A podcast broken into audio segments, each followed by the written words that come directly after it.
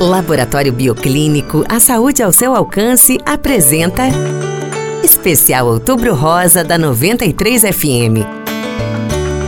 Todos os dias, uma dica importante para a saúde feminina.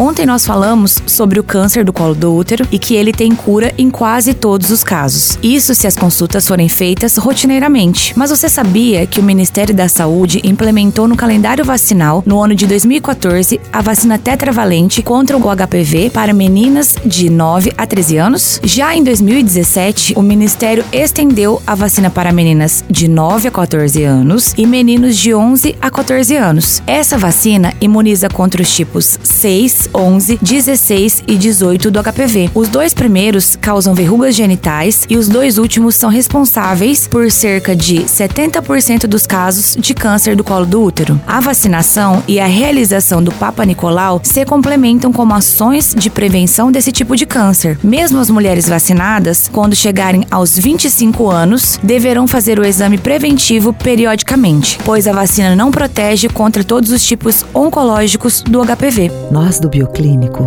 sentimos orgulho do nosso trabalho, da nossa história, dos nossos desafios.